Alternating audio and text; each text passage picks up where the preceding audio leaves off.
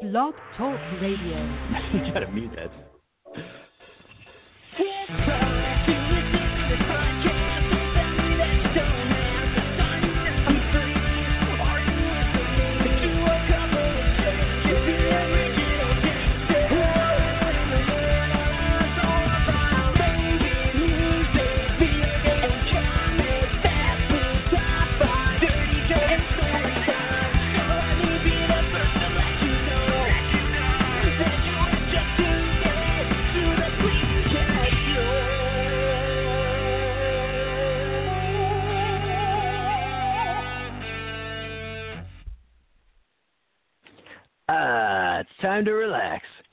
What that means.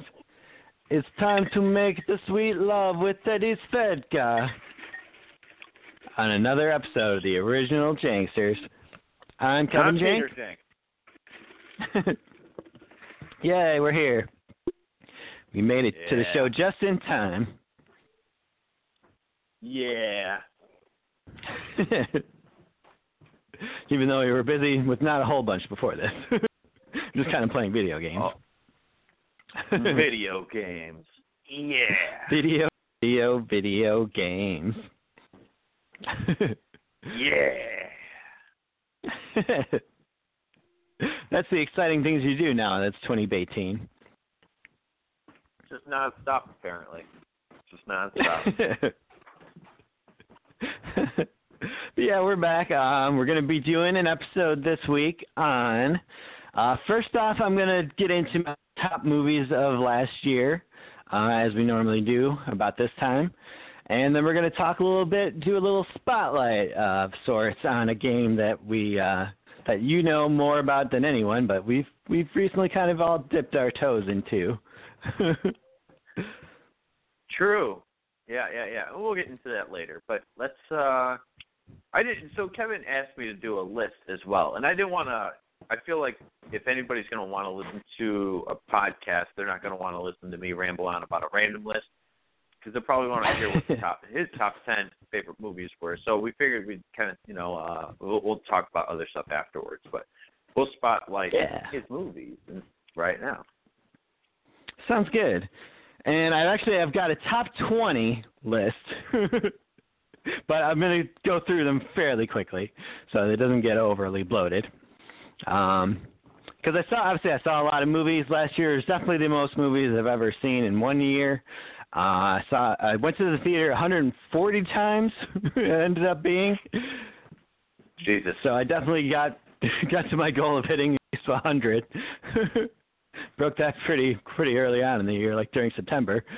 So at that point, I was just kind of seeing how high I could get it up to, and that that's where I ended up. I think it was 104 like different new movies.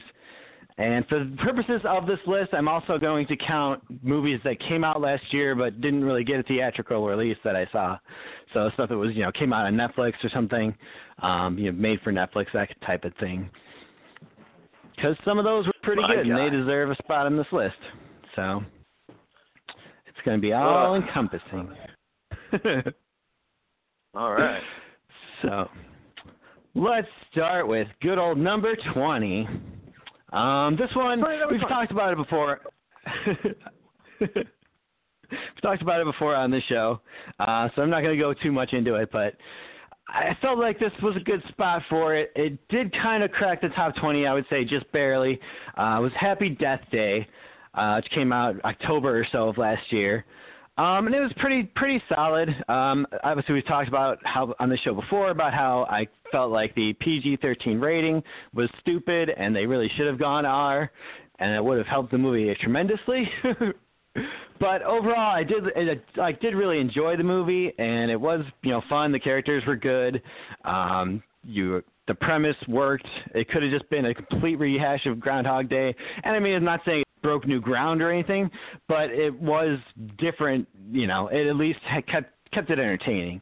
It's the kind of thing you've seen before, but not really in a horror setting like this. So it it worked. So happy Death Day. I did enjoy it. Um, yeah, so check it out. It's it's worth a watch for sure. Obviously, I love All me some horror movies, so it's one of the better ones from last year, I would say. Uh, number 19. now, this one, this one we have not talked about on the show. I, I don't think you're going to like it for one simple reason. this was a movie, Okay. uh, I, it's a movie called Raw. I don't know if you ever heard of it. Nope. it is streaming on Netflix, I believe. At least it was, you know, a month or two ago. Um, I think it's still there. But this is a movie. It's French. Um, so it's all in French and there's subtitles. So you got to read it, unfortunately. Well, I'm already out. yeah, that's about what I figured. I figured that's where I would lose you.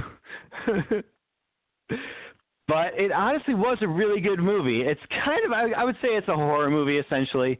Um, it's not like you know a jump scare type horror movie, but it's it's a movie that I remember they were screening at a bunch of film festivals early last year, and there was all these reports of like, oh my god, like people out and like fucking throwing up and all this stuff and like all these people had to go to the hospital or something. Like I don't buy that for a second. Because I mean, nothing in this movie was that like, oh my god.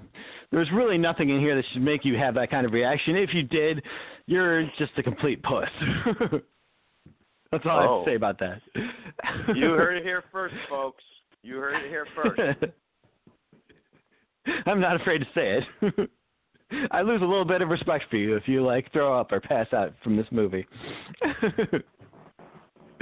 but it's basically it's a movie about cannibalism, uh, but in a very different way than like things you've seen before. It's obviously not like a cannibal holocaust or somewhere there's a bunch of cannibals in the you know wilderness or something like that. This is about this French girl who goes to uh, school. She's starting college for the first time. She's going to a veterinarian college, um, same school that her sister goes to, and she, it's basically all about like her kind of starting to get acclimated to becoming uh you know a college student that kind of thing. Her orientation days and all that stuff.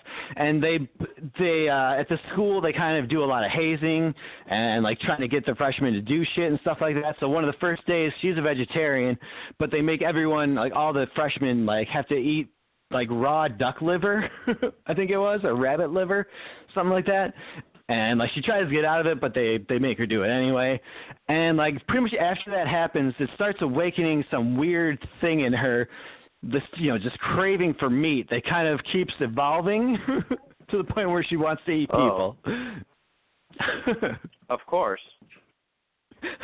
as you do so yeah she's kind of dealing with all this stuff and being in this new place and becoming an adult and also dealing with the fact that she has this insatiable hunger for for human flesh now uh, and it's really weird it's just it's very different than most American movies. It's just a lot of weird visuals. It kind of reminded me of like Neon Demon in the way that it's just got a very cool looking style. Um, th- I'm not going to say the story is, you know, the, you know, the most pivotal part. Like, oh, where did they come up with this? It's so brilliant, but it's solid. It's definitely good, and it definitely goes in some weird directions and stuff like that. Um, and just there's a lot of cool, a lot of cool stuff going on there. So I, I really ended up enjoying it. Hmm. Interesting. So, yeah, if you ever feel like reading a movie, it's it's not the worst thing in the world. All right. Yeah, give it up for Kevin, everyone. I liked it. I liked it. So that's Raw. All right. That's my number 19. Uh, number 18 was a movie. Uh, this came out last summertime. Um, Edgar Wright directed it. It was Baby Driver. Oh yeah. Yeah, probably the the last Kevin Spacey movie that people will ever see. It's true. Very true. they couldn't go back in time and replace him in this one. But this was just a good movie for the most part. Yeah. there was definitely some things I didn't like. Um like he's got it's kind of the character is always like dancing around and like I don't know, just walking down the street and like dancing and miming things, and and it's just got annoying. Like I I, I don't go for that kind of shenanigans. Yeah. And so that kind of got annoying, but he's he he likes music a lot, so it kind of fits in with his character. He's always you know got this. He's obviously he's got a problem where he's got this tinnitus essentially in his ear from a car accident he was in when he was a kid. So he's got this constant ringing in his ears. So he plays music all the time on like his you know his earbuds to keep drowning out the uh the ringing basically. So it's basically a love story where he falls in love with this waitress at the diner, but he's also mixed up with these these thieves essentially, where he's kind of like the getaway driver, and it kind of you know things kind of spiral out of control at a certain point. And it's just it's a very good cast. Uh Jon Hamm is obviously great in it, like he always is. Oh God. he was like Oh God. he was really intense in this movie. Oh, I And, uh, and it was- so intense. and he had a good character arc. Like it was not just like a one note thing. It was he had a pretty good arc. Uh your favorite Jon Bernthal was in there, good old Lobes. Oh God, no. yep. Yep, good old Lobes. No one asked for this. but they got it and it was good. I know Larry from the LCS hockey show was like there wasn't for a movie called Baby Drive there wasn't enough driving, but really there was a, there was plenty of driving and car related, you know, driving incidents in this movie. there was actually quite a bit, so I don't know, I can't get down with that criticism per se. But overall, I thought it was pretty good. Um, I, I hear they're talking about doing a sequel, which doesn't make any sense to me. the way they wrapped this up, there really was no need for that. You know they gotta But have to overall, sequels. How are these people gonna make their money? like Edgar Wright feels like he's got other things that he could be doing. I mean, if you're gonna do anything, I'd do a. I'd rather see like a Scott Pilgrim too. Yeah, That'd be amazing. that would be pretty good. But that one's, I think that one just wrapped it up. I don't know if there should be ever another Scott Pilgrim suit. yeah, kind of. But it seems like there's a bunch of those comics, right? So there's got to be other stories out there. Yeah, I guess so. I never really read into it very much, or at, at all, really. Yeah. I, I always thought it was just based on these boyfriends, but could be more to it. Who knows? Yeah, I'm sure they could find something. But Baby Driver was good overall, so I liked it. It used music in kind of a cool way, not quite as successfully as like I would say Guardians of the Galaxy does, but in that vein. So it was pretty good. Gotta keep your veins up and hanging on, just hanging on. Gotta keep your veins up, just hanging on, just hanging on. That's my song for the day. that was lovely. We've got a new contender for next time we do the Peter Jank song list. Peter Jenks veins. this is only a five second clip, but it's the whole song, so here it is.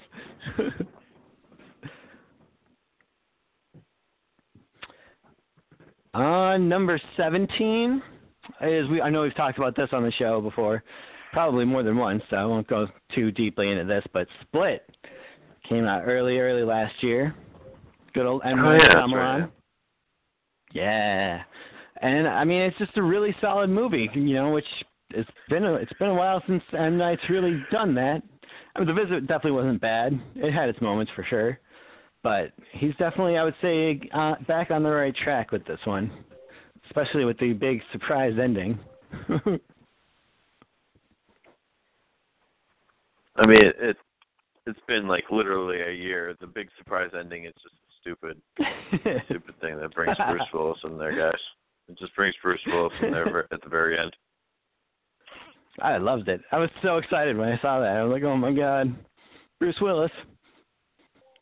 He's a superhero. Yep. Uh, all right, what's your number sixteen?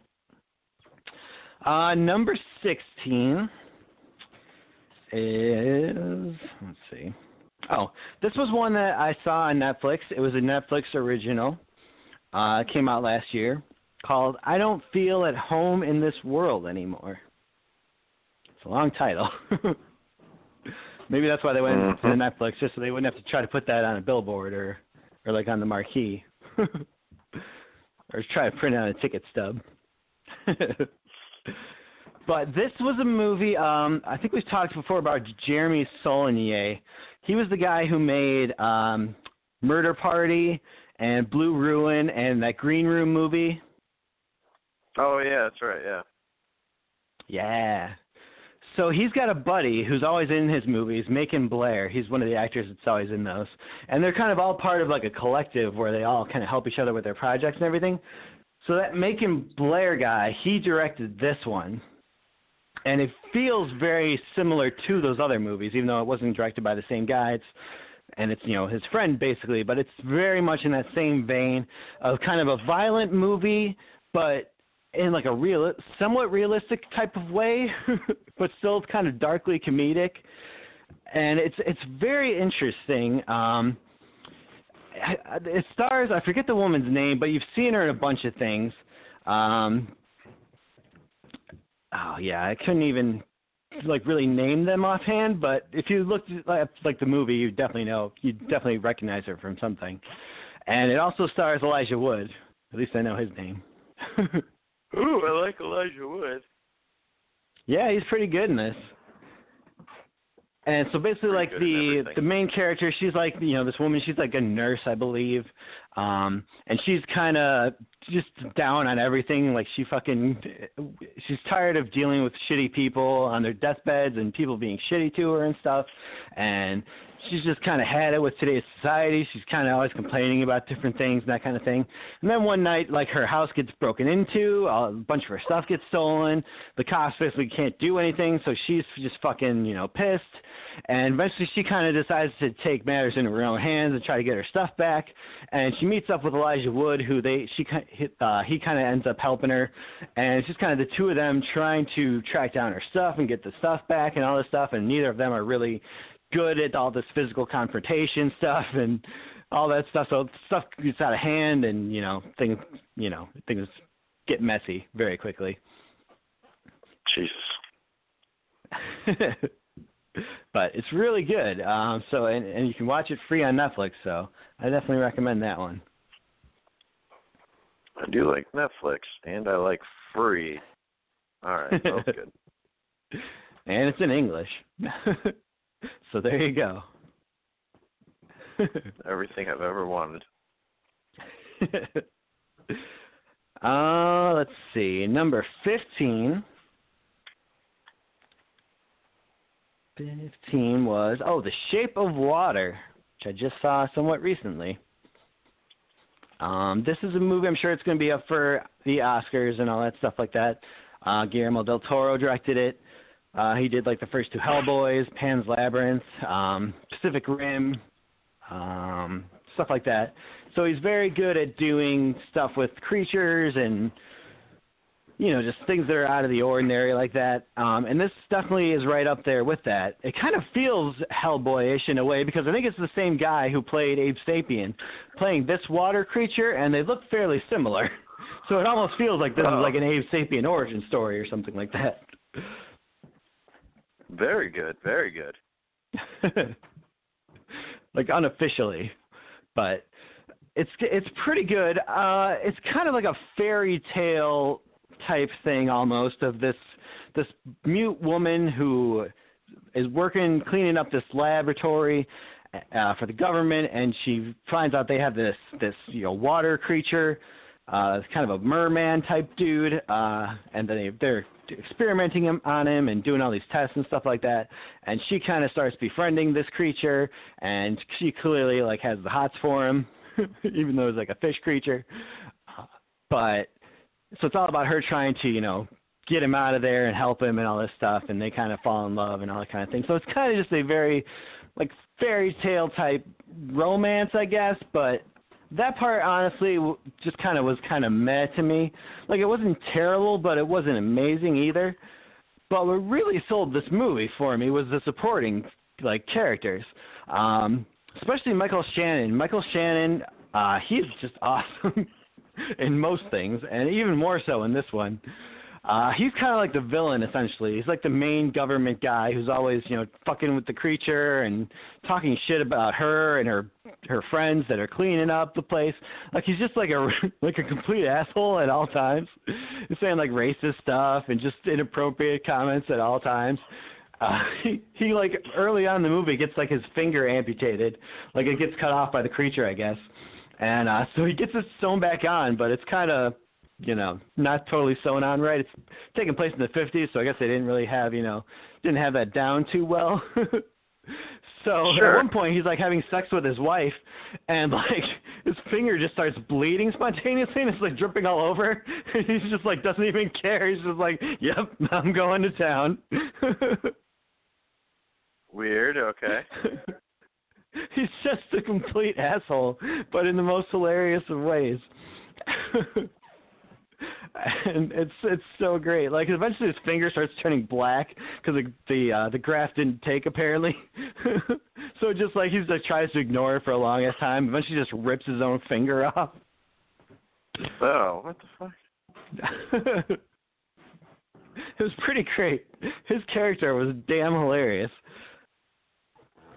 I just I loved Okay. everything about him. So for that reason alone, this movie has to go out there. And uh, Richard Jenkins was in there too. He was uh he was one of like the the scientist type guys in um what was it? Um Cabin in the Woods. And he was also like the the dad in Step Brothers. Oh yeah, yeah, yeah. Okay, yeah. Yeah, that guy. Um, so he was like her neighbor, who's like a gay man in like the fifties, who's trying to like do illustrations for like an advertising agency, that kind of thing. And he's pretty good too. Like he was pretty, pretty damn solid and pretty funny. So he definitely kind of kept the movie going in the other scenes. So really, the supporting cast was definitely to me what made that movie, not so much the main character who was just kind of mute and so you don't get much out of her. Hmm. Interesting. Interesting. Yes. All right. Um, number 14 is a movie called Ingrid Goes West. Good old Ingrid, always going west. That's her thing. uh, this is a movie starring Aubrey Plaza and my favorite lady out there, good old Elizabeth Olsen. All right, what's your number? 12? uh, I mean, she was probably the main reason I saw this movie, but I'm honestly glad I did because it was a surprisingly good movie. Like, I didn't really know much going in. I just kind of went to see it because she was in it, and it honestly was was a really affecting movie. Like, it kind of sticks with you. Like, I saw this movie six months ago, and I still remember most of it pretty vividly which is pretty, you know, doesn't happen all the time. There's plenty of movies I've seen this past year that I don't remember shit about. well, yeah, 140 movies in one year. I didn't even watch that many movies in just general. yeah. yeah. I can see that. It's uh it's it's work for sure. All right, go on. It's like having a second No, job since I gotta pay them. But yeah, this movie is basically about Aubrey Plaza plays a woman who her mom has recently died, and her mom was clearly like, you know, her best friend and you know her everything essentially. And she was taking care of her mom when she was sick, so she pretty much just stayed with her the whole time. And she, like Aubrey Plaza's character, is clearly like mentally unstable. Um, basically, the movie starts out with her going to a wedding of someone who like you're supposed to think is one of her friends, and just being like, she shows up in like a hoodie and is just like, "Thanks for not inviting me, bitch," and like sets her fucking like sets a bunch of stuff on fire and stuff like that, and like punches the Okay. bride in the face. so she ends up going to like a mental institution for a little while. Uh, and uh, trying to learn to you know control her anger. And you eventually find out like uh, you know a couple minutes later that this girl wasn't even really her friend. Like they had kind of gone to the same school, and I think like she after her mom had died, this woman said something to her on Facebook like, "Oh, hey, I'm sorry," and Aubrey Plaza just kind of built it up to be this big friendship when really they barely knew each other. Strange. Yeah, so she's clearly she's you know very unstable, very uh, you know not right in the head, and clearly just grasping at straws, anything to kind of give her life some purpose. Um, and it's the movie's kind of about like how about that kind of like um emotional instability and also like how social media kind of ends up affecting that uh and how that plays off of that because she eventually she kind of like she's reading this article one day and she sees uh, an article about you know like your new girl crush or something like that and it's an article about Elizabeth Olsen's character who's like this LA like social media influencer who basically just like her job essentially is to take photos of things on Instagram and kind of make them look cool. Like that's her whole gig. She's kind of just one of those people who's just people pay her to try to make their stuff look good that type of thing and so Aubrey Plaza starts like obsessing over this girl. She's like, "Oh yeah, she looks cool. I bet she'd be my friend." So she kind of just like takes all the inheritance she got from her mom, just leaves town, and goes west so she can go to L.A. and kind of, you know, try to meet Elizabeth Olsen's character and kind of become friends with her. And she very quickly like starts resorting to uh, like underhanded type means, like she steals Elizabeth Olsen's dog. and then like calls her saying, "Oh, I found your dog." Weird. Okay. yeah. and so she kind of brings the dog back, and they start, you know, talking. Her and her husband start becoming friends with Aubrey Plaza, and so she, you know, starts ingratiating herself into their lives and kind of becoming friends. And what's kind of good about this is like it's not like they're they're terrible people. Like Elizabeth Olsen's character could have easily been just like you know, a very one note, vapid type character who was just kind of, you know, superficial and all all she cares about is the stupid fancy stuff and that kind of thing. She really wasn't at all. Like she was very nice. She she did seem to care about Aubrey Plaza's character and stuff. Like they honestly did start becoming friends and I thought they were like both performances they were both excellent. So it was really good all the way around. But it's just kind of one of those things where you're just like, oh god, eventually it's something you you know this is going to end badly. like things are not going to go well. Things are going to she's going to find out about you know what's going on here and that Aubrey Plaza is basically crazy. and you know it's going to end badly. So you got that you know that uneasiness kind of sitting with you the whole movie. And I won't get yeah. it too much into what happens, but it's just it's very it's very affecting and very sad.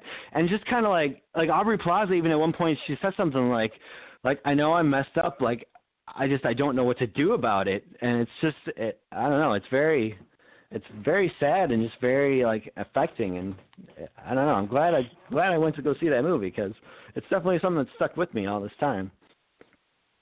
Damn.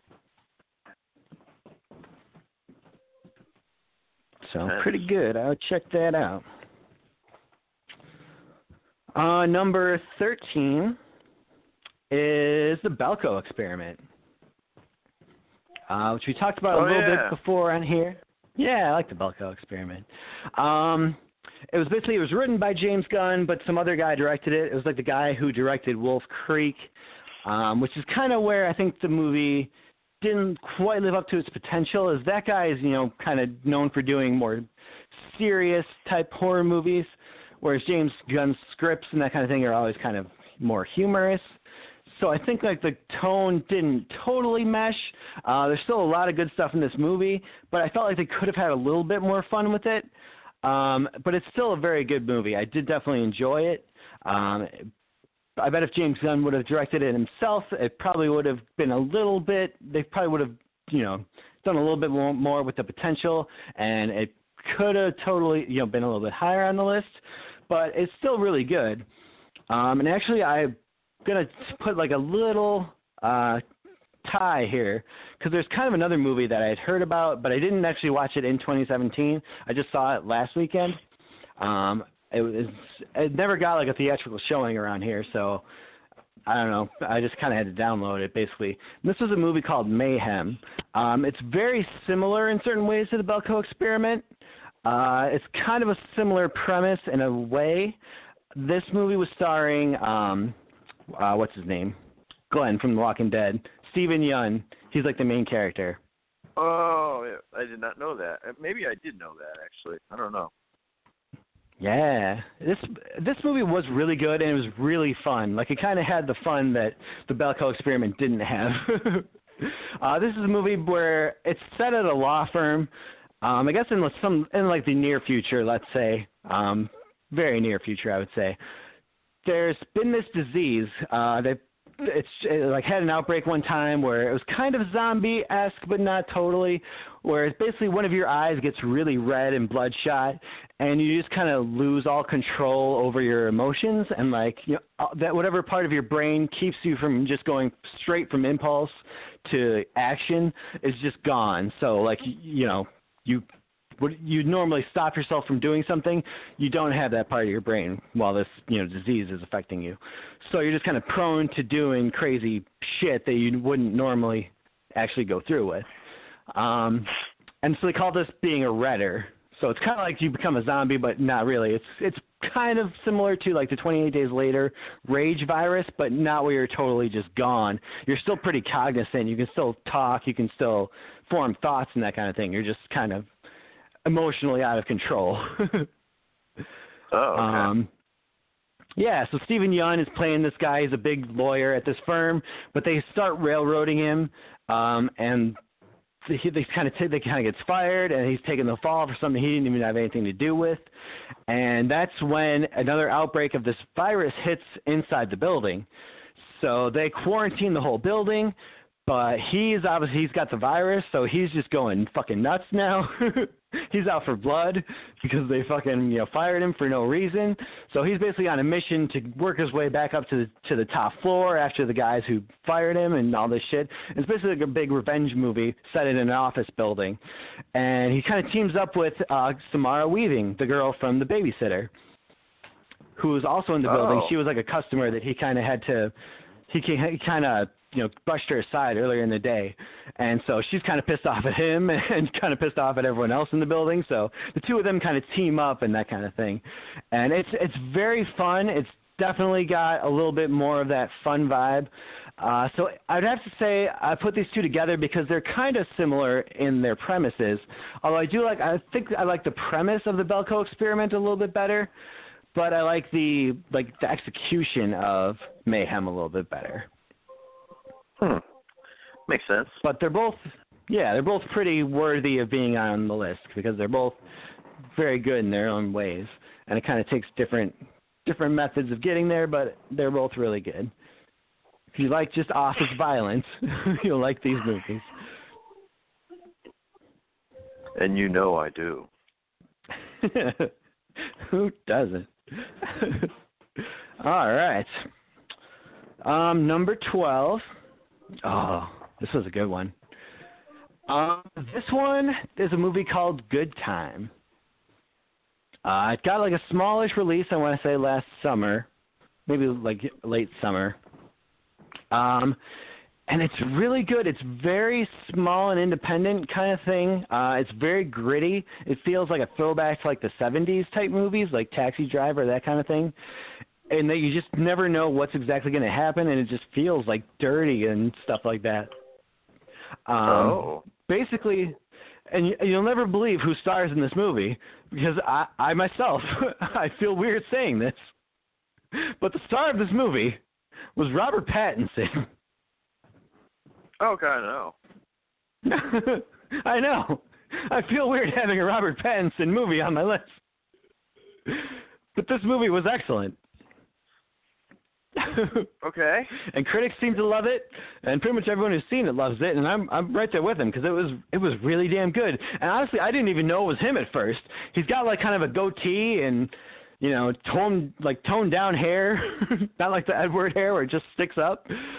And he's like wearing a hoodie half the time. So I honestly like I didn't know it was him until I saw it in the credits. Like, uh, well, it's like a beginning credits. Like, there's a whole scene before the credits where you're watching this guy, and I'm like, and then they get to the, like the opening credits, and it's like Robert Pattinson is, is in this movie. Oh, but then I'm like, oh, that was him, the guy that we just saw. like, I honestly had no idea. It was crazy. Uh oh. Nope, we lost Peter. Uh, hopefully he's calling back in. But yeah, um, good time. It was. I, I honestly had no idea that that was Robert Pattinson. I'm gonna see if I can call Pete, or maybe he's trying to call.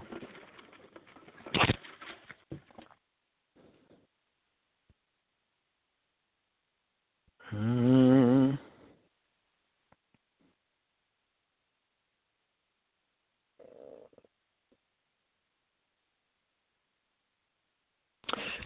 Yeah, this is definitely a uh, a very 70s esque type movie, and it's all about um, Robert Pattinson's character.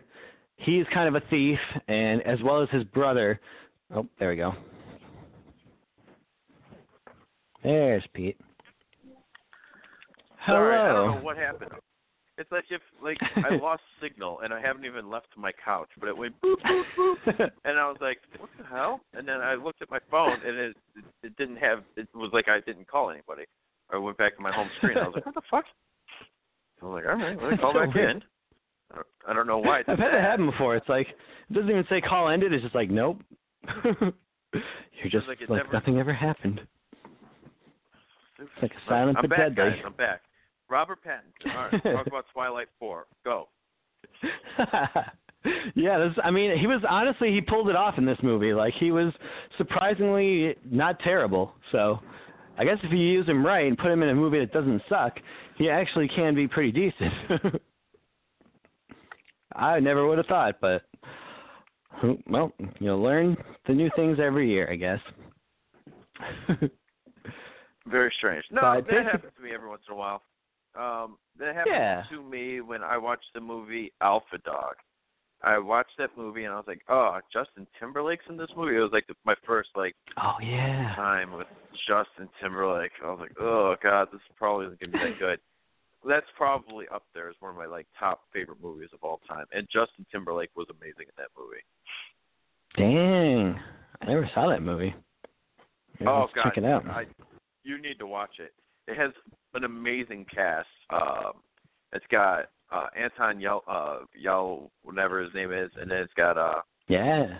uh, Ben Foster's in there, who plays probably one of the craziest villains I've ever seen. Um, and then Oh, he is good got- at that. man, I can't remember this one guy's name, but he's really, really great. Uh, uh, and then, damn, who else is in there? There's a bunch of people in there. Like, if you watch the movie, you'll recognize just a lot of faces. Nice. Speaking of Anton Yelchin, I saw a mo- uh, trailer recently for a movie he's in. so Oh, it must weird. have been shot a while ago.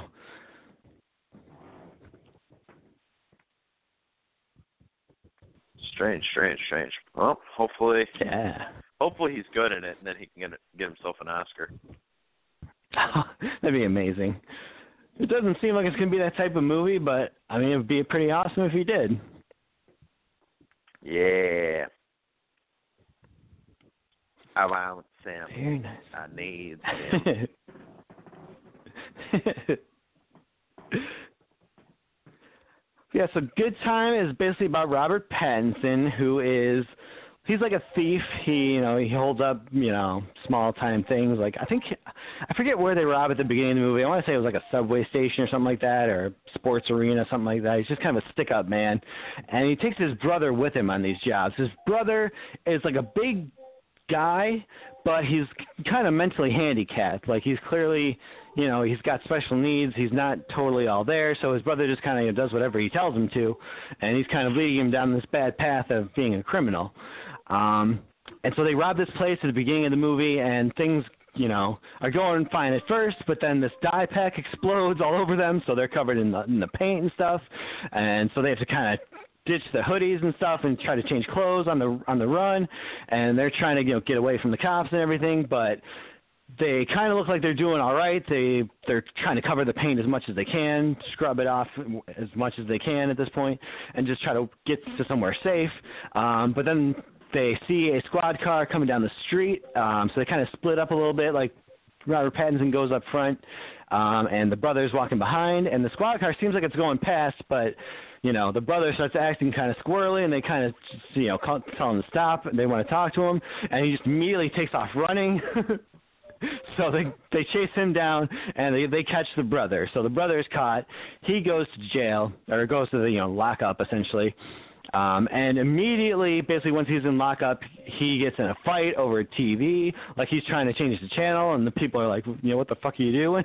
he's like, I want to watch this show yeah. or whatever. And they basically beat the shit out of him uh, right away. So he goes, he gets, in, he ends up going to the hospital, um, you know, under police protection and all that kind of stuff. And so Robert Pattinson basically realizes he's got to get his brother out of there. Like his brother is not going to survive. He's already getting the shit beat out of him, and you know the first second he's there, like he's not going to survive this kind of situation. He's not mentally fit to to handle this kind of thing. So he basically he figures out he has to try to break his brother out of here. And the whole rest of the movie is him trying to go his adventure of trying to get his brother out and get them, you know, to safety and that kind of thing. And it just keeps going in weird directions and you're just like what the fuck is going on but in a good way cuz like you're just like I don't know where this is going like at all.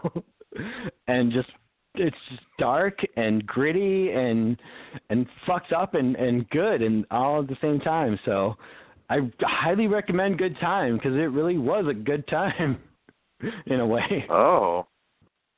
Oh my. So um, it's kind of fitting. it's a good title. Oh my. Even though it's definitely not like it's in some ways it's so not a good time because it's just such dreary and dark subject matter and stuff, but but it really is an exciting kind of thrill ride. So you're like, all right, I'm I'm in for this. Huh. So if it, if they're streaming or something, I would definitely check that out because it's surprisingly good. You'll see Robert Pattinson in a way you never thought you would. Well, I've already seen him in a way that I never thought I would. So where do I go from there? you can only go up from there. well, can I only go up from there? Because I've seen him sparkle. I've seen him do that. Sparkle, sparkle. All right. Well, my number 11. This was the other Elizabeth Olsen movie that came out last year. and now you're number 10. I've warned you. no, no, we must talk about the awesomeness that is Elizabeth Olsen. um, I think I forget what the guy's name is who directed this. I think it's Ty Sheridan or Taylor Sheridan. Um, I think this was the first movie he's directed, but he was the writer behind Sicario. Um, the year before, 2016, uh, Hell or High Water. Um, and he wrote this one too, and this was his first time directing it. And it's very much in line with those movies in terms of like tone. Like it feels like that same type of movie, uh, where it's kind of like realistic and and I don't know, just kind of dry and but in a good way. Like there's good, just kind of th- like a thriller almost, but not totally, not like heightened to the point of ridiculousness. Like it all feels somewhat real and just kind of midwestern, I guess you could call it a little bit. Um, and this is a movie called Wind River. I don't know if I mentioned that. I said all that without mentioning the Nope. title. Very true. this uh, this is All right. starring, uh, as we talked about, Elizabeth Olsen and another Avenger. Unfortunately, my least favorite Avenger, Jeremy Renner. two well, of them back together though? again. I mean, you're you're really naming off some winners with this uh selection of movies so far. You got Robert Pattinson, and like I'm concerned. I know. I'm concerned. what, can, what can I say? They did something good this year. although I'm not, I'm going to say like Jeremy Renner didn't blow me away with his performance. He's kind of very uh his acting, I guess, fits this role because the role is essentially a guy who had lost his daughter, you know, a couple of years back, and it led to him getting divorced and all this kind of stuff. So he's just kind of very down in the dumps and very serious and doesn't talk more than he needs to. So it's like, well, I guess that's fine for Jeremy Renner because this character doesn't have a lot of personality, and neither does he.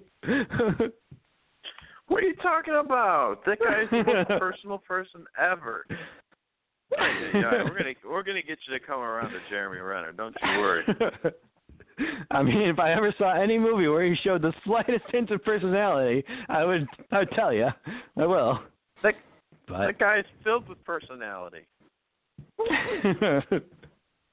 uh, not not so much.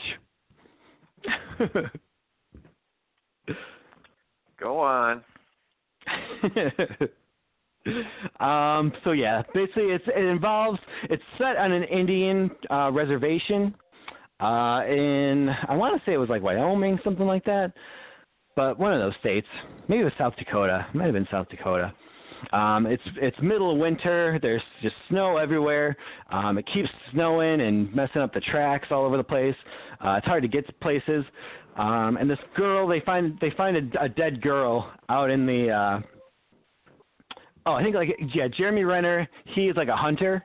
He works for like animal control, so he you know goes after animals that are preying on people's cattle and that kind of, kind of thing. So he's out hunting for, you know, some kind of cougar that had gotten somebody's cattle.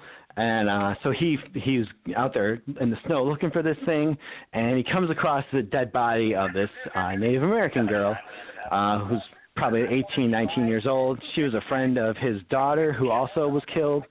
Um, and so he's just like, you know, he's he calls the cops. The reservation police show up, and they quickly call the FBI. Uh, the FBI can only send their closest person, who is Elizabeth Olsen, who's basically only there because she was doing a uh, conference in like Vegas or something, so she was on her way back, and she was the closest thing, so the closest person who can get out there. And it's just her. Like, there's not a whole group of them, so it's pretty much just her. She's like a one-man investigative team. So she goes to Jeremy Renner to kind of help her out. Like, she's recognized that he's this good hunter, so she figures that maybe he he can you know help her track the killer essentially of this girl. And they kind of so they become become like a team essentially, and they're trying to find out what happened to this girl. And you gradually there's not much of an investigation, I'll say. So as far as like a murder mystery, it's not really big on the mystery. um, but it's more of the journey itself is pretty uh it's interesting, um, and the characters are all good. And it's got, like I said, it's got that same type of vibe of Hell or High Water um, or Sicario, where it's just kind of real and violent and you know that kind of thing. So I really enjoyed it. Uh, Elizabeth Olsen was great. Um, all around, it was just uh-huh. a really good movie. okay. I think there's there's some crazy stuff where it's All right. like like uh they go to interview one of the Native American guys and Jeremy Renner he's a local and he used to be married to uh you know a Native American girl. So he kind of knows all about this stuff but Elizabeth Olsen obviously she's the out of towner she doesn't really understand what's going on half the time. Um they go to talk to the parents of the girl who died and uh she kind of starts rubbing the guy the dad the wrong way and he's kind of like you know fuck this bitch, like, why is she even here? And so he's like, she's like, I'm gonna go talk to the wife, like, uh, where is she at? And he's like, oh yeah, she's in there. You go ahead. and Jeremy Renner tries to stop her, but she's like, no, no, I gotta talk to her. And uh, he, she goes in to talk to the wife, and the wife is just sitting there like cutting herself, like going to town on her arm, like crazy. And he's like, oh god. that's weird. Apparently the the uh the guy was just sending her in there just to see this for some reason. They're just like they weren't even acting like, oh, here's some crazy stuff going on. It's just kind of like, oh, yeah, that's that's what she does. That's how I do me. yep. But great movie. Um, I would definitely check that out.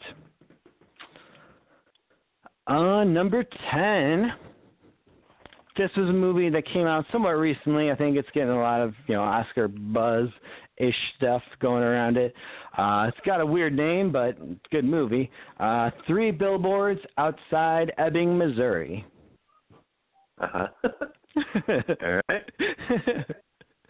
yeah, so it stars Frances McDormand, uh, who's like this woman who her daughter uh, was like raped and murdered um, a couple of months back, or I want to say it was like two years or something back, and uh, no one's been arrested yet, so she's just getting fed up and pissed off, and so she rents out three of these billboards that are all in a row along this one road, um, and she basically writes on one of them. I think it was um, raped while or murdered while raped. um, was it? The second one says like still no arrests and then the third one says, "How come, Chief Willoughby?" And so obviously the cops, when they see this, they're not too happy about it. They don't like that she's calling them out on this, um, especially Chief Willoughby himself, who is played by Woody Harrelson, and he's he's really like really solid in this movie. He was really good, um, and he's not like this isn't some like bungling police force where he just didn't investigate this. Like he honestly goes to her and he's like, like I'm really trying with this. I like I tried every avenue. I talked to everybody I could, but there were no witnesses. We ran DNA. It didn't match anybody in the database. Like I, I would love to solve this case, but I really just don't have any options. Like I, there's no evidence left to point us in any kind of direction. And she's she just won't even hear it. She's just like, "Fuck you! I'm keeping the billboards up." And uh, so Sam Rockwell, you know Sam Rockwell, right? Uh, sounds familiar. He was uh he was Justin Hammer in um Iron Man two. Or he was the dad in the uh, the oh. stupid Poltergeist remake. Oh, okay, yeah, yeah, yeah. Yeah, I love that guy. He is always good as hell.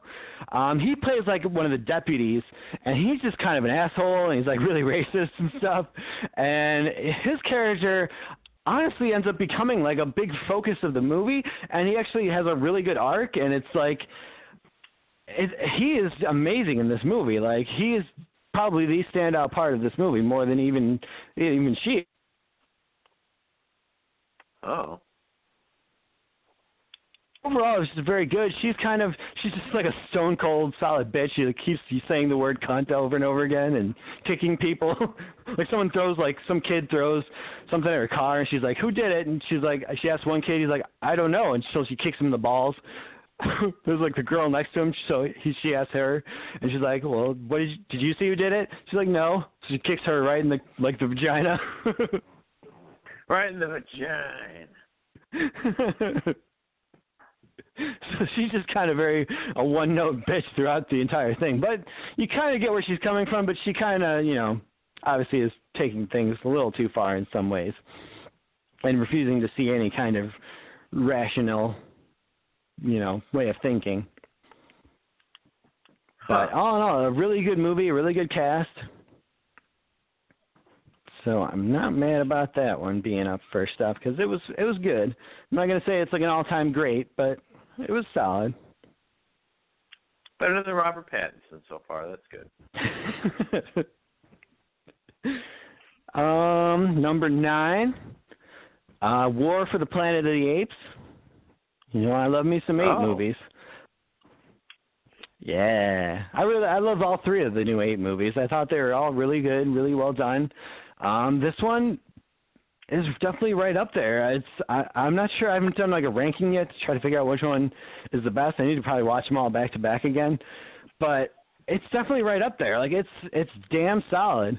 Uh, I heard somebody say like I think all of these apes movies were named wrong, and they're kind of they're kind of right in that regard, because uh, it went Dawn of the Planet of the Apes, Rise of the Planet of the Apes, and then War for the Planet of the Apes. Because um, really, the first one should have been the Rise. Or no, yeah, the first one should have yeah. been it was Rise, then Dawn, then War. It should have been Dawn. You have the Dawn of the Planet of the Apes, then you have the Rise of the Planet of the Apes, and then they called this one War for the Planet of the Apes, but it really wasn't a war. there really was no war in this movie. So if you're going for just like two hours of nonstop apes on human war, you're kind of gonna come up short on that one. Um, because it is more of like a like a prison. Oh, we lost you. We lost you, Kev. You've you've passed on.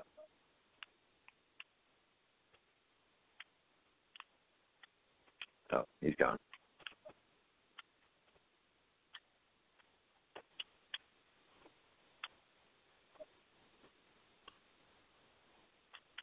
Everybody, hopefully you've had a, a good weekend so far. Um, hopefully you guys have enjoyed uh, your new year. Um, hopefully Kevin can come back and talk about the Planet of the Apes of the Planet of the Apes of the Planet of the Apes. Um, and we can get back into the podcast and talk about the stuff that we enjoyed the least about it and the most about it. Um, specifically, starting with the rise of the planet of the of the of those of the of those, really, really and truly, kind of. Um, and then we can go from there, I suppose. Oh, I Hello. think he's coming back. Oh, there he is. There he is. Hello. oh, oh can't blog talk. I don't know what they're doing today. But I don't like it. Well, we were talking about the planet of the something of the apes, so we were good. yeah, yeah. I think we got it. We covered it all. I hope they make more of these movies. I don't know that they will. They kind of seem like they brought this to a close, and it's just going to be a trilogy. But I would definitely welcome some more of them. Even if they eventually just remake the Planet of the Apes with you know the whole astronaut coming back from from uh, space and that type of thing, I'd be fine with that too. So I'll number eight. Number eight. Uh, eight is Kingsman: The Golden Circle. All right. Yeah. Did you ever see the first Kingsman? Um. Uh, yes. Yeah, I love that movie. So good. It is pretty good. I did like it. That I- whole like church scene, that was just amazing. I know. Well, that's the thing. Is like that was the thing of that movie. It was, but there was a lot of good stuff. I liked the movie all the way around. And this one, a lot of people shit on this sequel. Like they're like, "Oh man, I love the first one, but this one was just terrible." I still loved it. I, I I liked it a lot. I don't understand why people hate on it so much. Um, there's definitely some things that are a little far fetched, but I'm not going to say they're totally out of line with this world that they've set up. Uh, like there's some rope, like the basically, uh, what's her name? Um, the villain is oh god, I can't remember her name. The redheaded lady.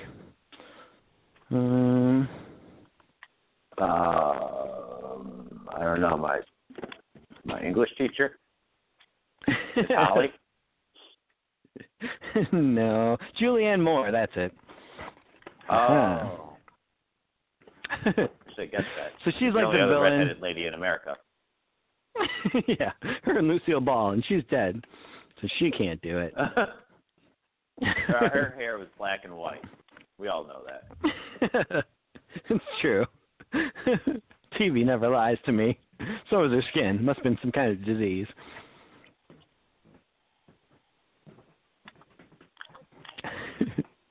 Um Yep. so yeah, she's a villain. She's she's a drug dealer who's kind of like obsessed with the 50s and like 60s and like old time Americana type things. So she's not allowed in the country because you know of all of her drug deals and and everything. So she's built herself like this little island paradise almost somewhere in like South America and just m- decorated with all this 50s like diner stuff and all that kind of shit like that and uh, she's got these robot dogs that I mean I get it. They're kind of that's kind of like stretching it.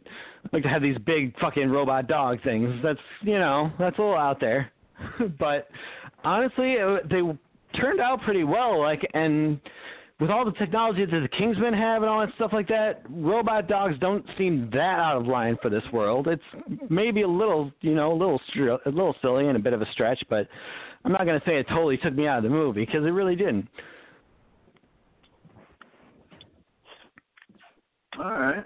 She uh she kidnapped she kidnapped Elton John and is like holding him there as a prisoner and he's got some pretty good bits where uh they're that I thought were really funny so that was pretty good um and just all around like there was some good a lot of good stuff. It brought new stuff to the table. They went to America, obviously, to meet their American counterparts, who had you know different types of weapons and different you know different backstory type type thing and different way they operate. So that was cool to see all that. Um, let's see, what was I gonna say? Um, oh, there was one part. Like I like that they weren't afraid to just go for shit in this movie. Like there's a part where they've got these little like tiny condom like things that they've got to get a homing beacon. they've got to get a homing beacon inside this this woman so that they could track her back to her base essentially. Put it in me. yep. And you got to attach it to a mucous membrane. So he's like, "Oh, what are we supposed to put it put a finger in her nose or something like that?" He's like, "Oh, it's not going in her nose, is it?" So basically, the, they have to try to get this thing into her vagina, which is just fucking great. you never see that in a movie. Uh, James Bond's always That's what we've sleeping with ladies, but they never just put it right on Front Street where they're like, "Yep, you got to slip this into her vagina." I don't care how you do it, just get it in there. punch it in. I appreciated that. I like that they're just going for shit.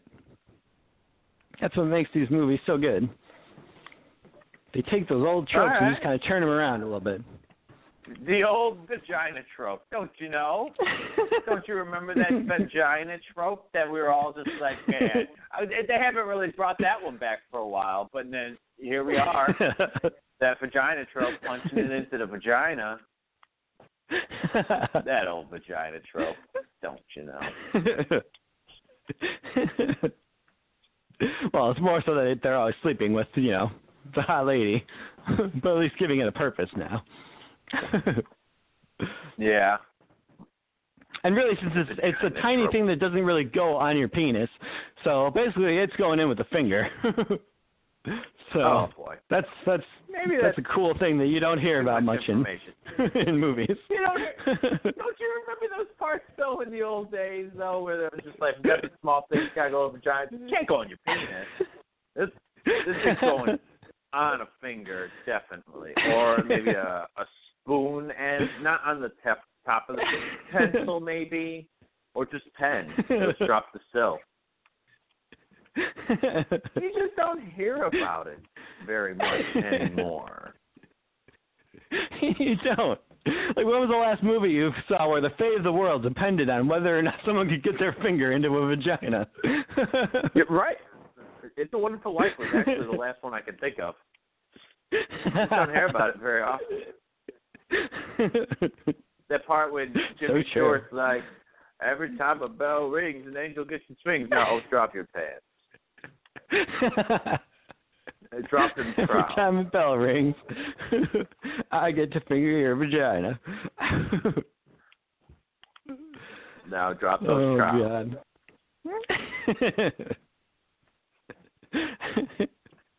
Something to be All right. about. Well, number seven is a movie that you should be familiar with. It was direct to Netflix, Dick Tracy, Netflix original. babysitter. yeah. Woo. I was waiting for it on your list the whole time. You did it. Something I can talk about. Yep, and here it is. I I love the fuck out of this movie. Like I think it was directed by McG, who is not a director I'm like, you know, totally a big fan of. I think he did like the Charlie's Angels movies and the Terminator Salvation, one of the ones no one liked. So it's not like he has a great track record, but man, he delivered on this movie. Which is weird. I honestly thought it was just a nobody, and I was like, you know what? He just he just went for it. I didn't know he did those other movies. It makes me actually sad that he did those Yeah. other movies because this movie was just amazing. It really was. I loved everything about this. This movie is so rewatchable. and really, I think it, they owe it all to especially the ma- the casting people who picked you know the main kid and the babysitter because they're just so good. Like they're good individually, they're so good together. Like even once you realize that she's up to bad things, like I never wanted anything bad to happen to her because I just I enjoyed her character so much. Yeah. It was oh man. And you so can good. totally so good. you can totally understand why this kid like doesn't want to turn on her even when she's trying to kill him and stuff like you definitely understand like oh why he would be into her still Yeah. because they were good friends like they were so good together they had good adventures like just a good rapport between the two of them Oh man, it's such a great movie, and it's so cliche It after really cliche, and things didn't make sense, and it went over the top on so many parts, and there wasn't a second Yeah. that I cared. I did not care that it went over the top. I didn't care that the movie was just like none of this would actually happen, but I didn't Yep. care because it was enjoyable to watch. Yep. That's the thing. Like you can go out on a limb on things. You can do wacky stuff as long as the rest of the movie is good enough that you you know, it's not going to bother you. If you're uh, enjoying yourself, you'll you'll give things a lot of leeway. Yep. Man, it's just this was an I excellent movie. I definitely recommend everyone out there watch it. Uh, especially about the you know this this kid. He's probably a little too old to really have a babysitter, but he's got this babysitter, and his parents go out of town for the weekend. So he decides he's kind of got a crush on her. He's gonna stay up one night and kind of spy on her and see what she's what she does after he goes to sleep, type thing. And he finds out that she's up to bad things. it's not quite just makeout Which even parties the- and all the fun stuff he expected. Even the parents in this movie now they've been uh like the father in the movie he's been a father in other movies like in role models and stuff and every time he plays a Mm. parent i know he's gonna kill it because that guy is so hilarious and every single time he plays the dad oh man it's so funny i love It's true. He was great.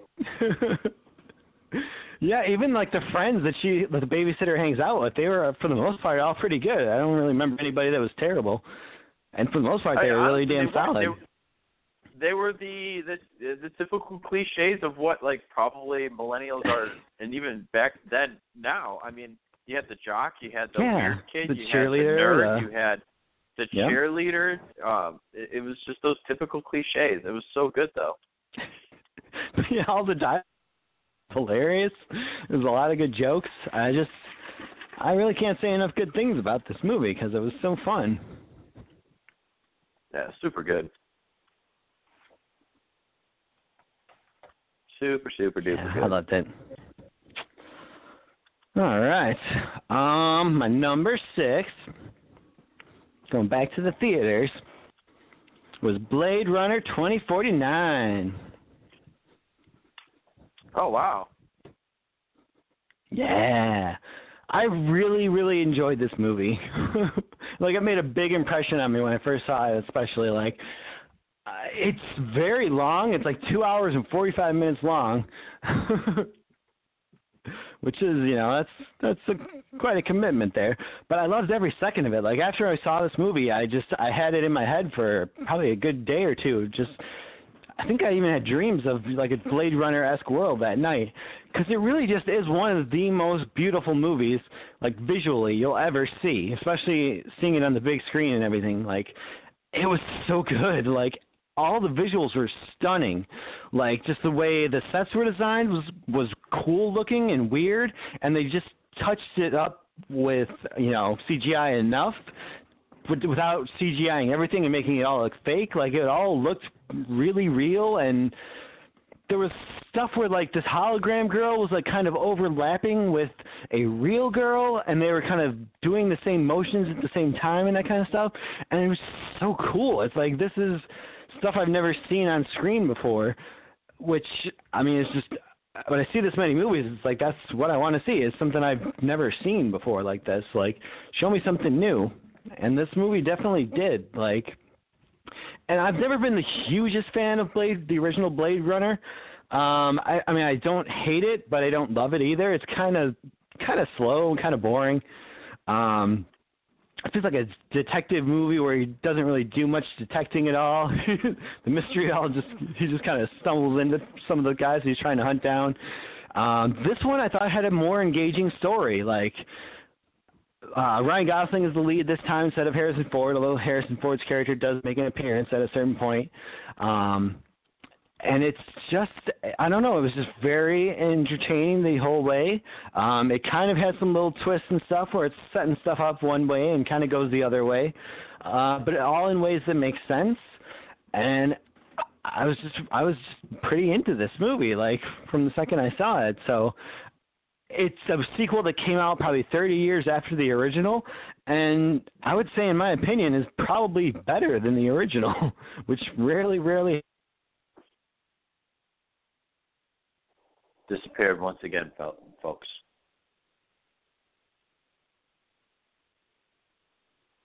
Hmm. Oh, might be coming back.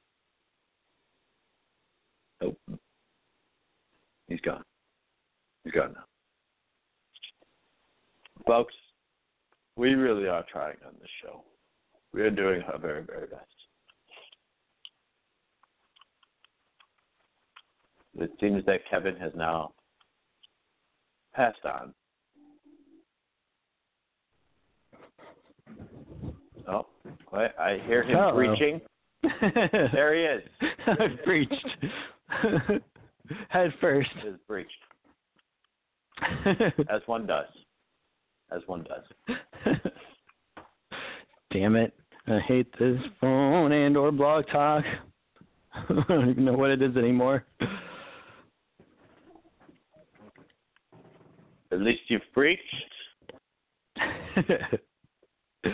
All right, but yeah. Anyway, um, unfortunately, this movie didn't do too well in the theater.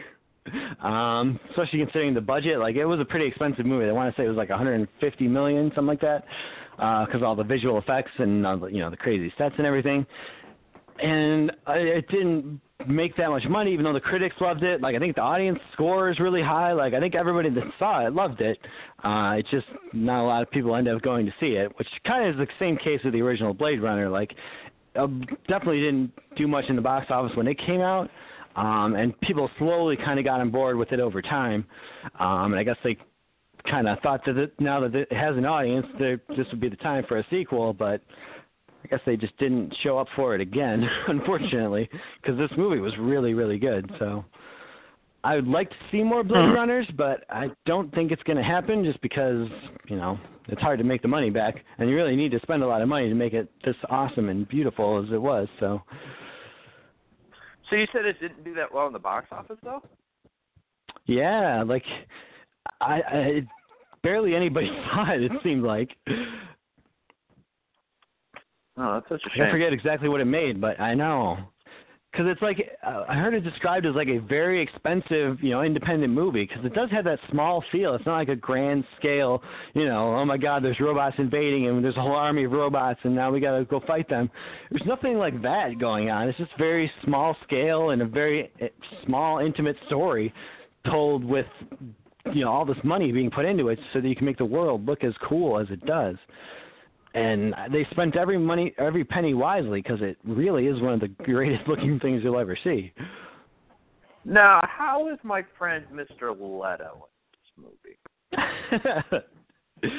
um, yeah, I would say he was definitely the weakest link.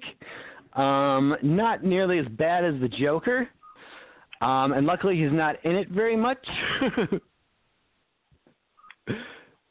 Hmm. but he's I wouldn't say he was amazing by any stretch of the imagination. Um it wasn't so bad that it took me out of it or anything like that. Uh, he's still he's probably fine, I would say. The best is what I would say. He was average. okay. Everybody else though, they were good. Ana de Armas is in it, who you know I'm, I like her. She's she's good. I don't even know who that is. she was uh she uh, I think I mentioned her before. She was in like a uh, one of those things where it's like uh, I went to a movie one week she was in it and then she was in a movie the next week. It's like damn, back to back. Oh. Weird. busy lady. Yeah, she's coming up in the world. Um, is. all right. Yeah, she is that dirty, dirty girl. if we do top ten ladies, I might be on the list. All oh right. my. Number five. It's a movie I had, remember I had to drive to Woodridge to see, which is probably a good 40, 45 minutes away. But it was the only theater that was showing it. Um, or not even Woodridge. Where was that one?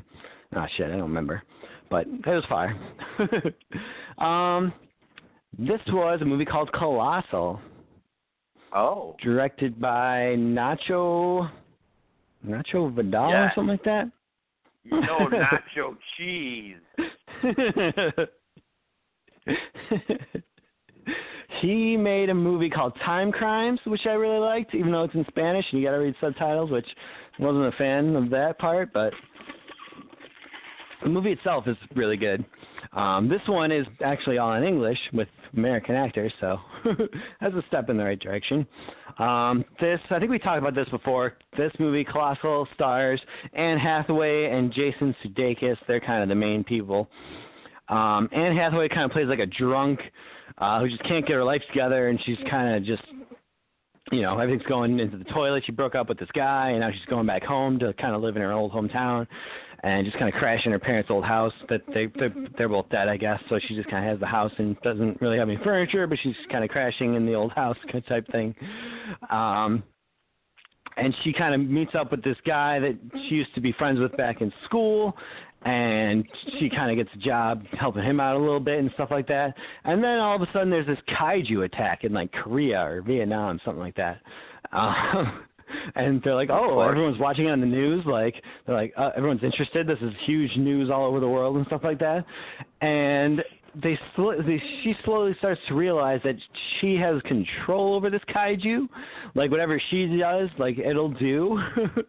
and it basically involves her going to a park between certain hours. If she's at this park between these certain hours, she can, you know, basically kaiju will will spawn and she'll do all kind of it'll do whatever she does. So you know she takes a step forward, the kaiju will take take a step forward and crush whatever's there. Um, and so she is just like you know she realizes she has this power and just kind of horrified. And um, her friends kind of find out about it and they're kind of you know trying to to influence her, including Jason Sudeikis, who's kind of you know trying to get with her. But he kind of you quickly start realizing other things about him, and there's all kind of revelations, and really, it's a really solid movie. And the kaiju stuff is kind of almost secondary, which normally, like in the Godzilla movie, that makes me mad. I'm like, I want, I'm here for Godzilla. But really, this movie it, they actually pulled it off, and that you really do care more about what's going on with these characters than even the kaiju stuff. Although the kaiju stuff does lead to some really good stuff as well. Um, so it's just all around a really good movie about just people, you know, and their interactions and and just her kind of trying to come to grips with being, you know, responsible and that kind of stuff for this giant creature and just in her life in general. And just all around it was Wow. damn solid. Like Anne Hathaway was was good. She was like amazing. I mean, the Catwoman level good, I would say in this. if not better. I hated her as Catwoman, by the way. Oh, I liked her as Catwoman. That's probably the first time I was like, oh, okay, I like this Anne Hathaway. Uh, all right. The next movie. I hated that movie, but her performance was all right. Uh, all right. Oh, number four is a movie I know you're familiar with. Uh, haven't disaster artist. Oh, I want to see this still. I can't believe I still haven't seen it. Yeah, you should go. It's pretty, pretty damn solid. This is definitely a movie I'll buy once it gets out on DVD. Um, obviously, the story of the making of The Room, uh, kind of chronicling the events based off of the book that Greg Sestero wrote uh, about the making of The Room. Although apparently, see, I really like this movie, and I really liked it when I saw it. But in every review I've heard, it seems like they left a lot of stuff out and kind of tried to paint Tommy Wiseau as less of a monster than he really was in real life. So it seems like you know Oh. they kind of bent some stuff to make him a little more sympathetic, but so that part kind of bothers me, but the movie itself was really entertaining. There's a lot of really funny parts in it. Um, obviously, seeing a lot of stuff about the room behind the scenes is pretty great. Um, James Franco does a really good job of doing a Tommy Wiseau impression, that kind of thing. Dave Franco as doing Greg Sestero, probably less so. um, I never really. He wasn't terrible by any stretch. Like he's definitely a good actor. He just didn't seem like Greg Sestero so much. Um, they definitely like don't sound anything alike. Like Dave Franco's got a pretty high voice.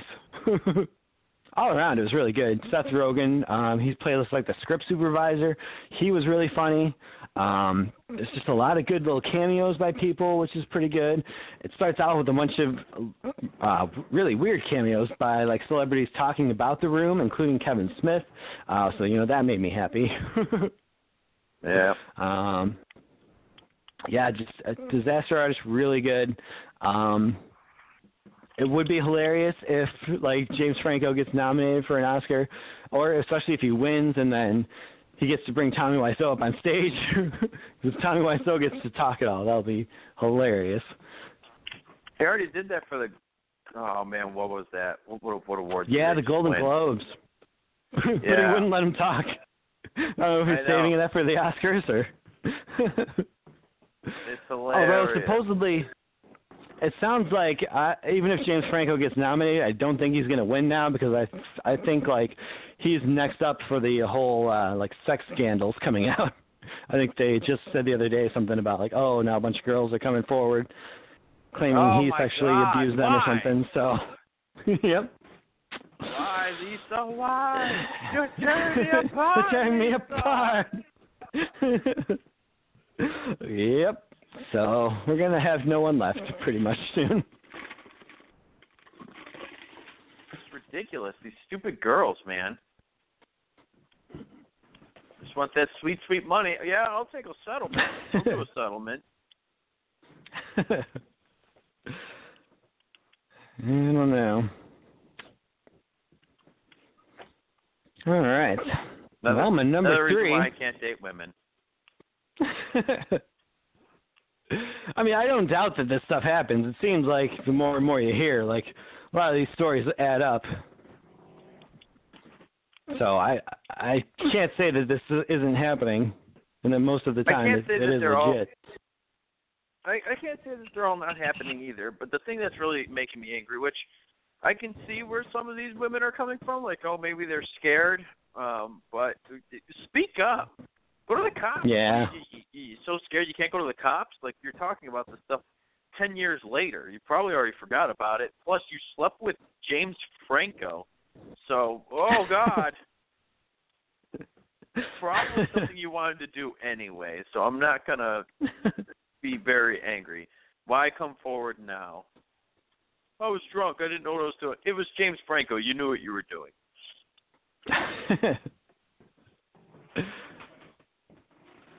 Sorry, that's my Yeah, I rant for think today. I think it depends on the situation and what actually. It's definitely some of these are real bad. Some of them might just be people blowing things out of proportion, but some definitely seem like, you know, bad stuff happened. Yeah. And for them, I do But feel anyway. really bad, especially with the Kevin Spacey guy. Like I feel bad for that kid who Yeah. was groped. I mean that that's messed up. yep. I saw something online yesterday, like Eliza Dushku posted some big long article about like some uh Joel Kramer, some like producer who was like in charge of her safety on like the True Lies set when she was like a kid. It's like, oh god. Jesus. That's no good. Yeah. Stupid people. Anyway, um number 3 is a Marvel movie. Very good Marvel movie called Thor Ragnarok. Oh, oh I actually thought Third movie in the Thor franchise. I, it was close. I mean, it's a definite contender for sure. Uh, it was really solid. Um, obviously, it's way better than any of the other Thor movies. Um, I'm not going to say those movies are terrible, uh, but they're definitely, I would say, on the lower end of the Marvel movies. they're definitely not my favorites by any stretch of the imagination. Um, one's better than two, um, but three is in a whole another stratosphere. Uh, it's just it's really solid. It's one of the funniest Marvel movies you'll see. Um, it's it was just damn entertaining. A lot of stuff actually ended up happening, uh, so it wasn't just like oh joke joke joke, but nothing nothing comes of this. Like no, there was some real stuff going on. um, pretty much most of the acting I would say was all great. Hela, uh, Cate Blanchett did a really good job. I've never really been much of a fan of Cate Blanchett, but I thought she did a great job as Hela. Um, she's one of the better Marvel villains because she kind of was there having having a good time with it. So I can't hate on that. Like it was all around just great. Some really great Thor and Hulk moments, and just Hulk on his own moments. Like it's re- it was really a good thing, some sweet stuff for him to play with in that. And even Loki, like Loki was was great, and there's some really great moments with Loki, and you really kind of see his character start to evolve to a place where I'm really curious to see where it goes in uh, in Infinity War parts one and two. If you know if he makes it that long, but I would I can't wait to see what happens now. Um, it's just it was really damn solid. So Taika Waititi did a good job of kind of reinvigorating the Thor franchise. That's my boy right there. Just know that. and apparently, I heard this uh, in uh, an interview. Chris Hemsworth said that he kind of he approached Taika Waititi with a bunch of the stuff like, "Hey, what if we had Thor's hammer get broken, and um, you know have him cut his hair?" All because he had heard Kevin Smith kind of complaining about the Thor movies on one of his podcasts. Jesus. so, who knew that he had such an effect on the industry?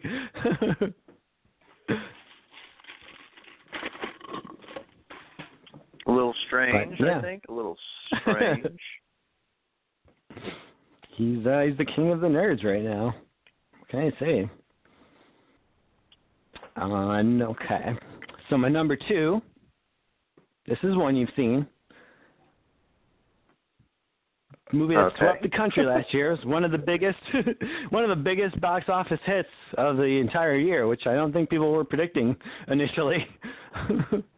um, I think it's now the highest grossing R-rated movie of all time. The movie It. Oh wow! Yeah. I forgot that movie came out this year. Yeah, I loved it. Oh, it's so good. It was definitely a really good movie. I'm surprised it's made number one R-rated movie, even past Deadpool. Yeah, it did somehow. It passed it. like it had a massive opening weekend and just kept going strong for I want to say like five weeks afterwards. Like it might have been number one for a while, or it was at least definitely up in the top five for a good long time. Like it made huge money. Huh. Yeah, people were were way into it. sense. Yeah, I mean it was Alright, it was cool. damn good for a. It's one of the better you know uh, horror movies I've seen in a while. I would say. Um, I'd say definitely the best one of last year. The kids were all great, which usually you know kid actors like are terrible and they ruin movies. one of I think Star Wars has finally hopefully learned that lesson with the Last Jedi and the prequels. You think they would have learned it from the prequels alone, but stop putting kids in these movies because they're all terrible. You just don't like kids. Kevin doesn't like kids or kids movies, people. So I'm sorry. Um, sometimes when he speaks, he's only speaking for himself. Kids are a delight. They open. There are our future. Um, well, most kid actors, you got to admit, are terrible for the most part. I don't know, man. They keep surprising. There are exceptions the once in a while, but The, the, entire cast of Stranger Things is amazing. There's not a bad kid in there, even though you hate the one kid. But I think he's one of the Yeah, I best do. in that whole entire uh, the in in the entire cast, and I would say most of America would feel the same. And uh, uh, what's it called? It, it, the cast of It, the entire cast of It. I can't say a bad thing about any of those kids. So there's good kid actors. Yeah. It's just it's just trying to there put them out definitely are some good ones. It's yeah. I think Hollywood just needs to be better about casting the good ones and not casting the terrible ones. Fred Savage, so many times he's I'm like, another amazing, Yeah. amazing Oh, kid actor. There's Fred some, Savage might be there. the all-time best. He probably is the all-time best. That kid is that kid's He got really an old soul. he did. He had poise from even just a young age. Little monsters, like he just seems like a little tiny adult. Yep, it's perfect. That's my that's my son. It's true. yep, you're not wrong about that at all. But yeah, so this, I mean, obviously, I think it, it's clearly the better of the it's compared to the old one. Um, and we still got another half to go, so I'm curious to see what they're going to end up doing with that. I'm very terrified. Very terrified of what they're gonna do. yeah, I hope they I hope they got something planned that'll really make it sing.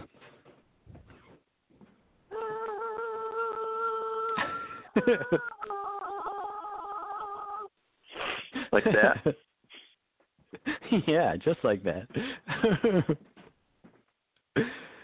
I'm, I can't wait to. See, I wonder what's going to happen with like the whole Bev thing, like because it seemed like they were really setting up her and the one kid as a couple in this movie, but then in in the book and stuff, she ends up with the fat kid.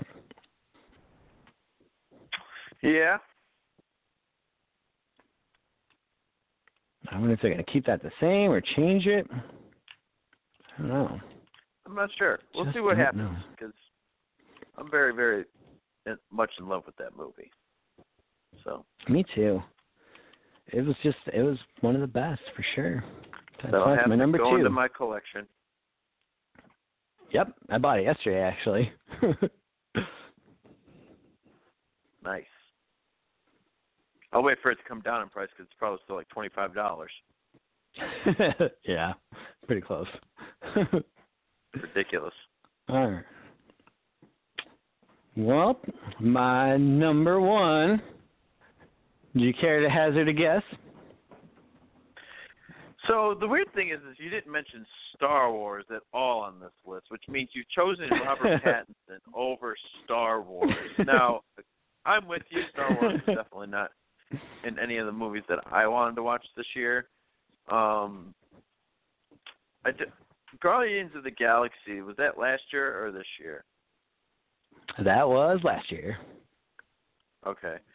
Oh man, what could it have been then? What do you think? 2017 by last year, I mean.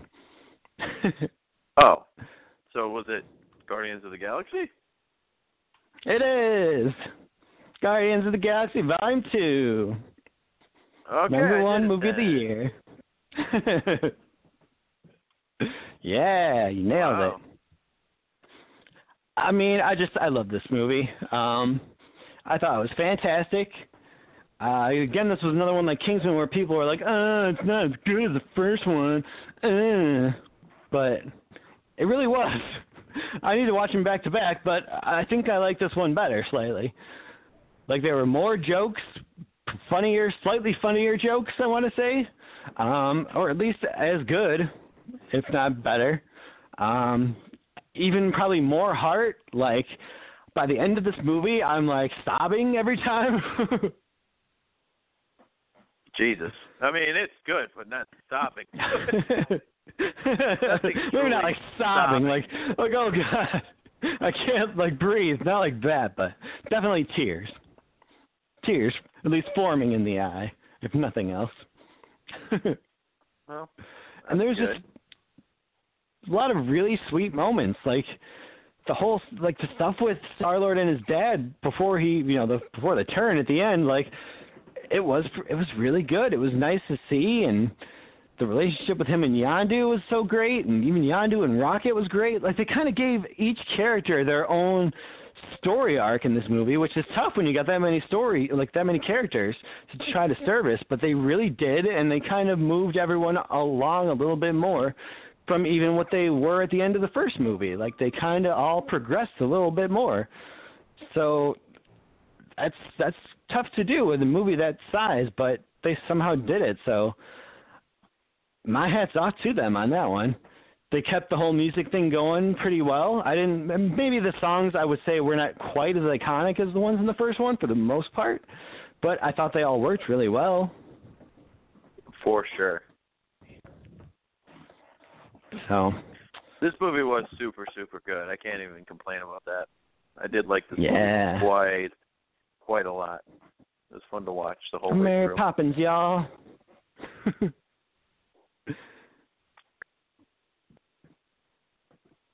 yeah, that's a good the giant The whole movie's really solid. Yeah.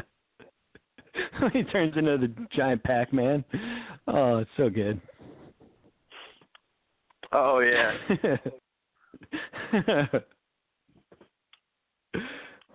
oh God, such a great movie. It's definitely I can rewatch the shit out of that one. I think I saw it like five times in the theater.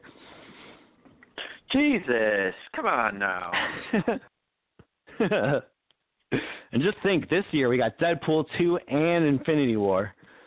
Probably see each of those like over six times. Well, now, come on, you can't.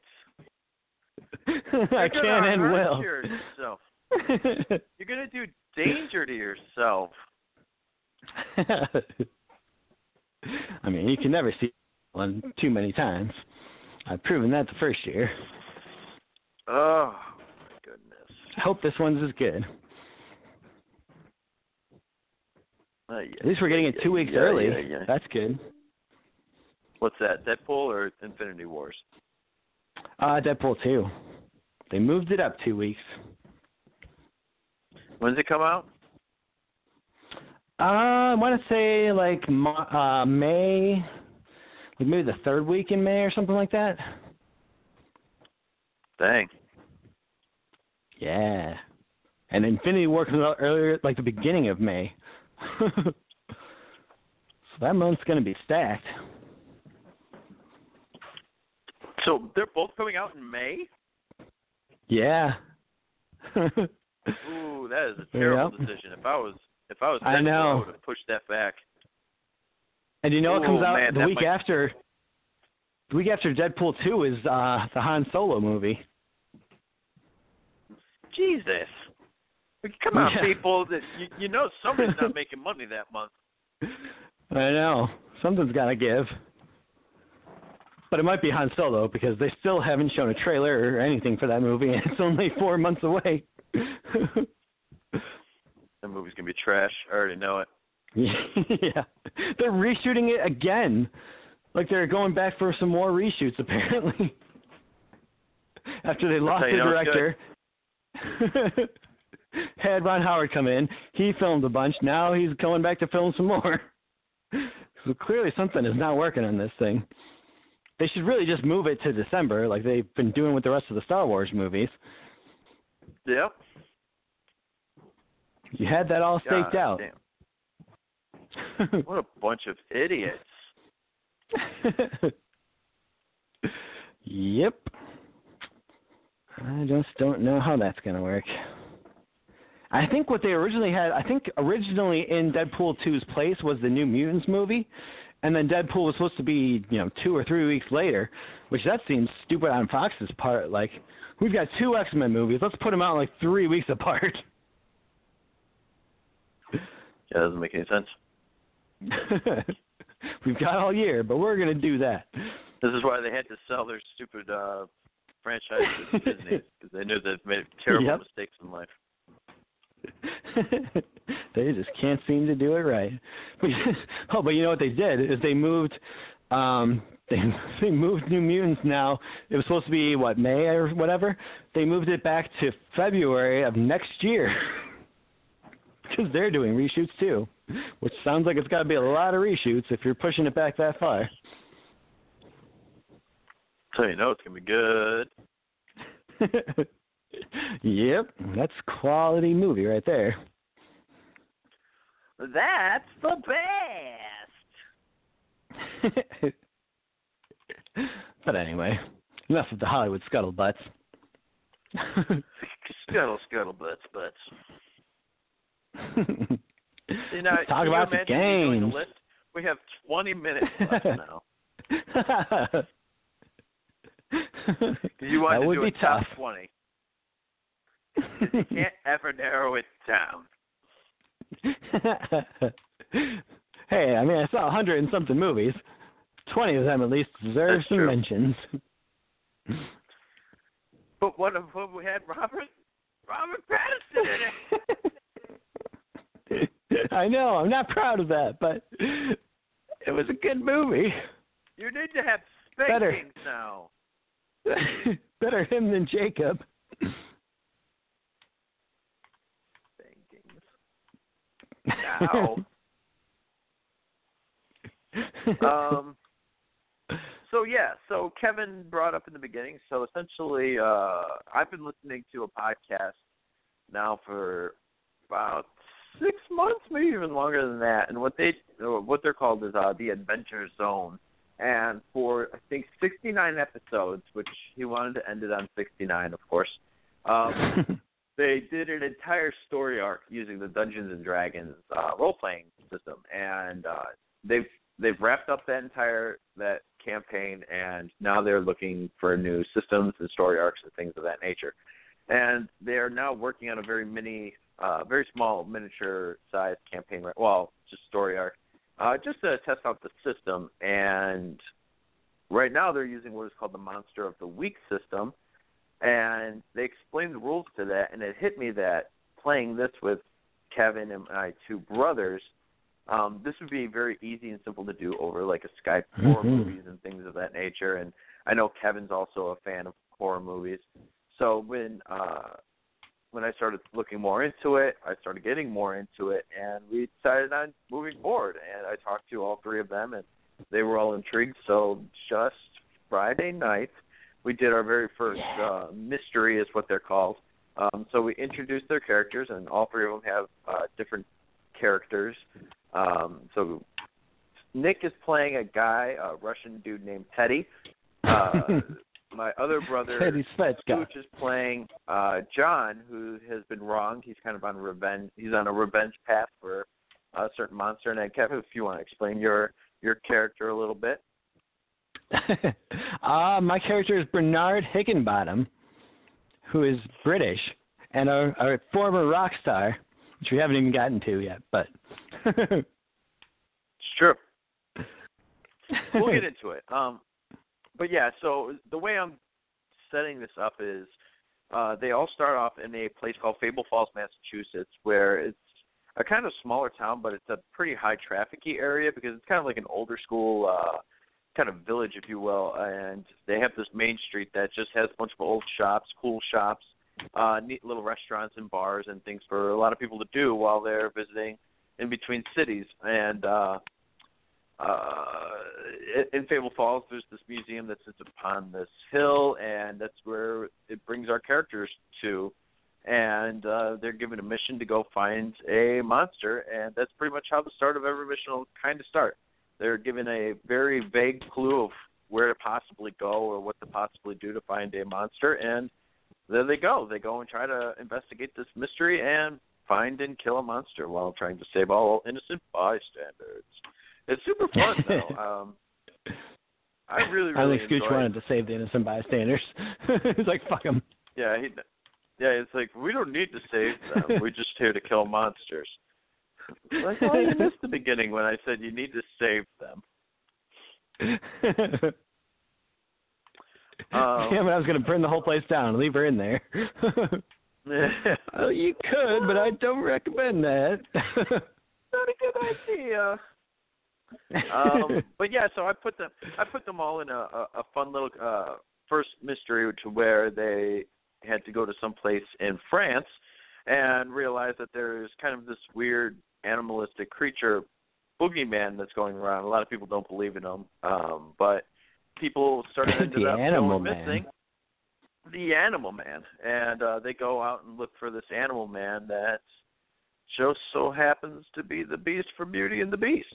So um, they're going through the dun, castle, and they got things attacking them, and it, it was a lot of fun to play. mhm. I had some of those uh, good times. yeah, those Robert Pattinson good times. Oh No, no, no. yeah, it's a lot of fun. You just kind of spitball, Yeah, yeah, make up for shit. sure. That fail dice rolls. Kind of, yeah, which is very weird. I can't believe how many times you've done that. Because where I was talking to my friends, because I'm also doing another group in the same kind of campaign, um, but with different people, and they're like, "Man, we just kept getting a lot of good dice rolls. Maybe this game might be a little too too OP, maybe." I was like, "I promise you, good sir, that you guys just had a streak of luck because I played with my brothers and cousin, and good God, they were they all leveled up. I think at the end of that." Did you did you end up leveling up? You should have probably. Yep. Yeah, I got at least one. I think I'm Yeah, part of the so- way to the next one. I played with four people in the other group, and only one of them leveled up. Wow. Yeah, They must practice dice rolling all day long. all day long, easily all day long. all the live long day. Yeah, pretty bizarre though. But oh man, I love this game. It's super fun. My favorite part is literally just trying to come up with a, a new area for them to explore and have them jump in and see if they could try to figure out my mystery. I will say this: the next one, and I was telling the other guys, I don't, and I'm going to do my best, but I don't know if all of you guys will survive. I may have made it. Oh no. so I've got some ideas Uh-oh. on what what we could do to buff you up. But this next one, I have a feeling will be very difficult for you guys. But it should be a lot more fun. It's a lot less. I'm intrigued. linear. This one is a complete. I almost died in the first area. one. I know. It's pretty intense. Well, I mean, I said you dangerously close. be quiet, and then uh, the one thing you did was decide to start screaming. yeah, that was that was dumb. I didn't think. I mean, uh, you even ask, "What's vulnerable to me?" And I tell you, "Be quiet." And the stove turns on, and you say, "Mike." Then I turn around and I start screaming while I'm running. Okay, you did this to yourself now. he scares easily. That's just what he does. Was pretty funny. oh man, Uh, good times. but yeah, it was tons of fun. Had a lot of fun. I can't wait to do the next one. I'm really Oh, excited for that. Oh my goodness, I'm so tired. But Gonna be good. I'll let you know if I have to dumb it down when I start killing pretty much all their characters tomorrow. yes, sweet. It makes it easy on us then. Because Gully is going to be starting to play his mad scientist guy, uh, Professor Open Legs, and uh, that is a great name. It really is. yeah, um, and then the other two or three guys are going to be attempting to do uh, some stuff, hopefully good stuff. We'll see oh, what happens. some Yeah. stuff. Yeah, well, I don't want to get too much into details with theirs because, like I said, hopefully eventually I do like this weird alternate universe that brings all of you guys together yeah, to uh, a mystery that would be super fun to do. that would be pretty sweet. Special crossover. Yeah. So It would be like when the Oh, Harlem Glo- Globetrotters ended up on Gilligan's Island. that was a thing. yeah, yeah, that happened. I don't know why. Who thought that was a good idea? Huh. All right. Interesting, I suppose. Because then they got off, but not the Gilligan's people. well, of course not. That would make too much sense. we never get to get off. But yeah, that's pretty much all I got. Um, uh, and hopefully you guys enjoyed this. I believe next week Kevin is doing his uh, top ten or twenty or forty uh, worst movies of the year, and yeah. should be pretty fun to listen to. Um, we're gonna pretty much do the same thing as we did this week, where we just kind of go through his list, and then I'll try to come up with something towards the end to talk about. Yeah, sounds good. But, but besides we that, should do the Weird Al, but we're not gonna have time. Yeah, we might we might do that next week. We should have maybe a little bit more time next week because I don't think you'll go in Yeah. depth about why these movies suck so bad. So unless they really get me angry. But most of them probably True. not. very true. Um, all right, well, everybody, I hopefully you had a a, a great weekend, and uh, this has been another great podcast with uh, the original Janksters here with Peter Jenkin. That is Kevin Jenkin. To always remember to flip that tip. Thanks for listening.